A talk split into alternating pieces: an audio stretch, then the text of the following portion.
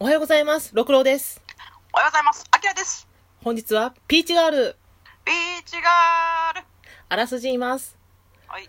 実は真面目で純粋なの女の子、足立桃。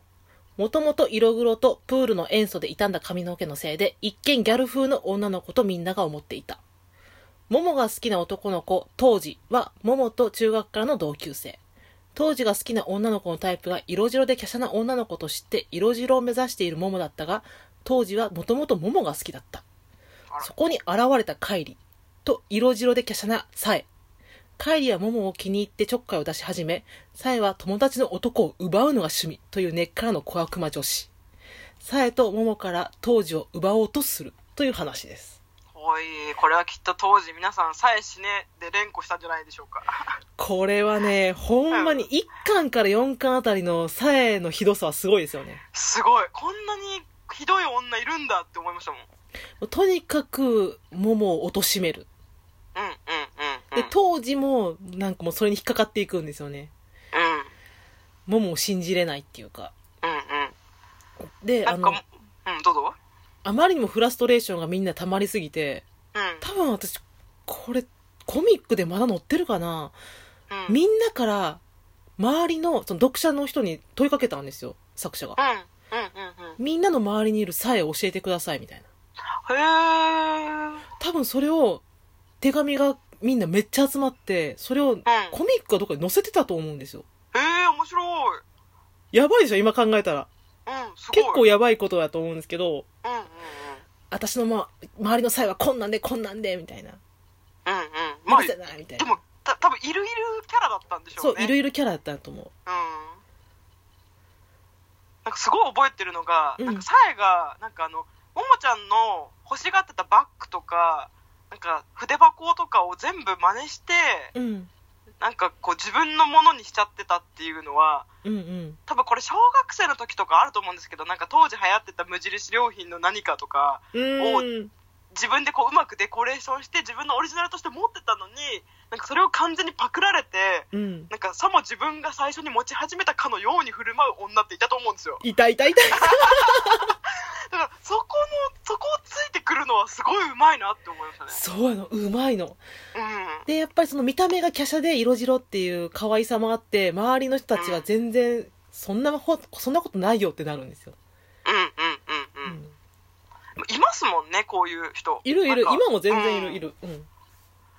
だからこれをなんかこう少女漫画で描いたことになんか、もう正直こう恋愛模様を見るっていうよりさえの気候を見るみたいなとこあったじゃないですかあった。もう、イライラみんなしてた、これ。そうで結構そのギャギャグ顔っていうか,、うんなんか変な顔よくしたじゃないですかさえってなんかうんうんうんひょうたんみたいななんか、うん。 してたしてた。なんか、なんかビヨーンみたいな、うんなんかもうこの人逆キャラだべみたいな動きとかするじゃないですか。うなんんうん。かこれはもはや、あなんか、ももちゃんが主役っていうか、サイが主役じゃねみたいな時は、ちょっと思いましたけど。いやだからなんか、ピーチガールが終わってから、さえの主役バージョンが出てるんですよ。あ、そうそうそそうそうう。そうだから本当になんかし、なんだろう、キャラが立ちすぎてるこの人みたいな。ここまでの小悪魔っていうか、いじめっ子キャラいるっていう感じの代表格で出されるぐらいの凄さうん。はある。うんううんん。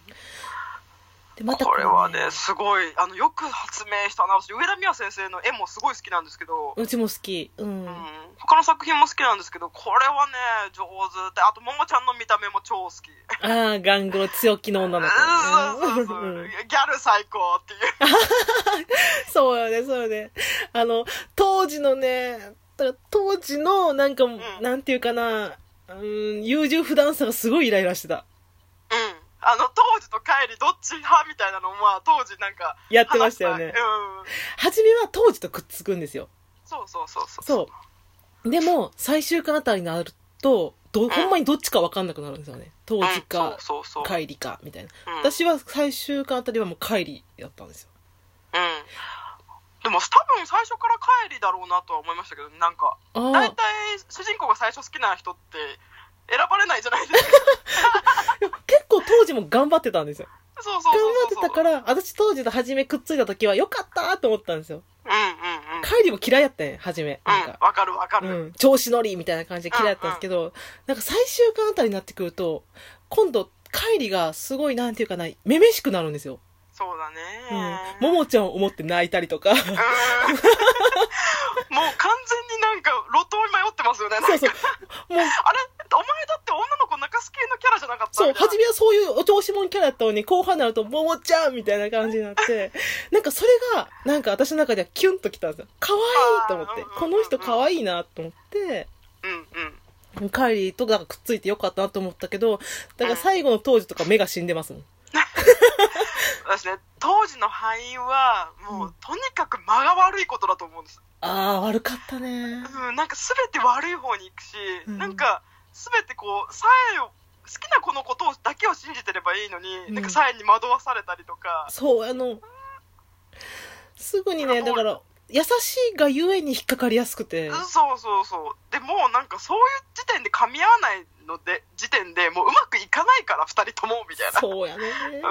うん。だから、カイリーはどっちかっていうと、サエの、その根性の悪さを見抜いてたから、そうそうそう。ももちゃんを助けてあげたりとか、うん。自分は引っかからなかったりするっていう、もも、だから、サエからしても天敵だったんですよ、カイリー。そうそうそう。だから帰りがいてくれたからこそ、みんなのちょっとフラストレーション溜まってたものが、う。うん。ちょっとたまにこうガス抜きになるってい う。そうそうそうそう。うん帰りは引っかからないから、みたいそうな、なんか安心感。それはあった。うでなんか4巻か5巻あたりで、全部サエの悪さが露呈する時があるんん。ですよ。あうんうんのうん時のもう、スカッと感なかった。いやーもう本当になんかね、もうこのまま最後まで騙されて終わるのかなぐらいの感じだったんですけど、うんあ、やっぱきちんとスカッとさせてくれてありがとうって感じでしたね。で、あれはス。カッとして、サエがもう、ペランペランになる時あるんですよね。あ、懐かしいペランペランになってた。なんであの人だけあんなギャグキャラな のもうボコボコ、私のこと憎めない。ボコボコにやられて、髪、髪みたいにペランペランになるんですよ。ペランペランになったまま生活していくんですよね。そうそう。なんかね、さ、サイのことね、なんか憎みきれないの、多分そういうとこ。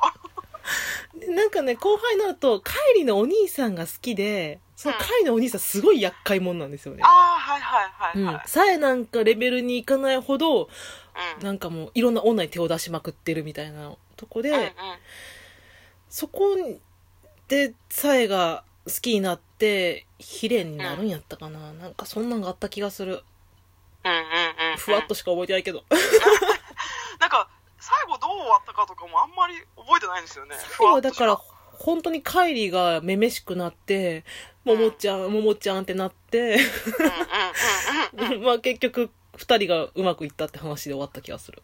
あーうんまあ、まあ、ハッピーエンド。ハハッピーエンドかなうん。ッピーエンドかな。まあ当時は当時で、ももちゃんのこと好きや、好きなまんまやったけど、自分はももちゃんのことだけを信じれなくて、さえのこととかグダグダあって、俺のうん、俺はそんなこと言える立場じゃないみたいな感じで、目が死んで感じで。二人を見守るみたいな。当時はなんでそんなに自分、自分をこう厳しくするんですかね。 ね、だから帰りぐらいよくわからない帰りぐらいめめしくなればよかったんですよ。そうそうそう。なんうか、んなんだろう、プライドが高すぎたのかな。そなう、んかプライド捨てられなかったのが当時うんの敗因ですよ。ああ、まあ、それ捨てろよしょうがもうないまあ、あれですね、ここでも活躍するあの言葉が、男女の悲劇は、のすれ違いの悲劇は、大体言葉足らずっ ていう。 バイ、ナギのおいとまっていう。ピーチガールでも引用されてきた。 ああ、なんかこの言葉で全部進みそう、少女漫画。あとはプライドを捨てろっていうことですよ。そうですね。まあ、まあ、正直、すれ違いを描くのが少女漫画だなって思う時もあるので、うんうんうんなん。かすれ違わなかったら、もうすぐうまくいっちゃいますからね。そうそうな。んかまあ一応ドラマとして作るっていう意味ですれ違いってのは必要だけども。 ううんうんうんうん。ーん。だからなんか、ももちゃんが一回家の前にカイリーが佇んでて、うん。カイリーってなんか呼びかけ、いや呼び止めた時にカイリーが振り向いたんですよ。うん振り向いた時にすごい情けない顔をしてたんですね。うんうんあの帰りが。うんうん。なんかそこに私はグッときたものがあったんですよね。ギャップですかね。ギャップっていうかプライドを捨ててるっていうところに。ああ、なるほどね。うん、まあ、どっちがいいですか、当時と帰り。あ、絶対カイリーですね。おお、まあ私も帰りだな。だって当時はなんかほんと間が悪いんだ もん。あれはね、才能だと思う、もはや、うん間の悪さ。いい人なんですけどね。あの、あのいい人って大体そうなんで すよねあどうでもいい人なんですよねひどくないこれひどい当時、当時のこと応援してたのに、最初はね。そうねだんだんちょっと影が薄くなってったのよ。まあね当時はねぶ結局ブレブレだったのからしょうがないもうん。あとね、あの、ううんあなんていうかな、言い訳をしないんだよね、当時は。ああはいはいあそうねうん。いや、その言い訳しないことによって、うん自分はかっこいいかもしんないけど、うんそんなの、ももに伝わらんからって。ああ言葉足らずですね そう。心の中で思ってたって。そんなの伝わんないよって。まああれぐらいの年齢の男性はそうかもしれないですねそうね。そなんのか面こう、変に変に格好つけたりしてうんやっぱ帰りぐらいふにゃふにゃになって好きな子にすがるぐらいがちょうどいいということでそうよね。 その方がこっちはグッときた。 そうですねやっうんぱある程度ね、弱いとこ見せないとダメですねダメだよ、ダメよ。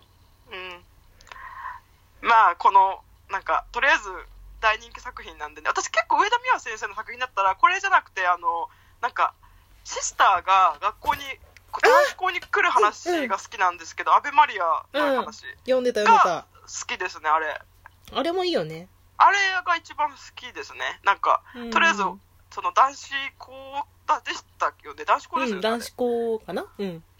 にな、んか着替えてる時にみんなから覗かれてうん。っていうとこだけすごい異常に覚えて ますうっすエロいとこしか覚えてないうっすーびっくりした今。好 きとか言っておきながら。 あの、なんだっけ、ヒーローの名字が確か安倍くんで、で、主人公の女の子がマリアちゃんって名前で、そう結そうそう婚したら安倍マリアになりますわで終わるっていうのが、なんか、 あ、すごい突き抜けてるって思う。はい、5秒はい、バイバイ。バイバーイ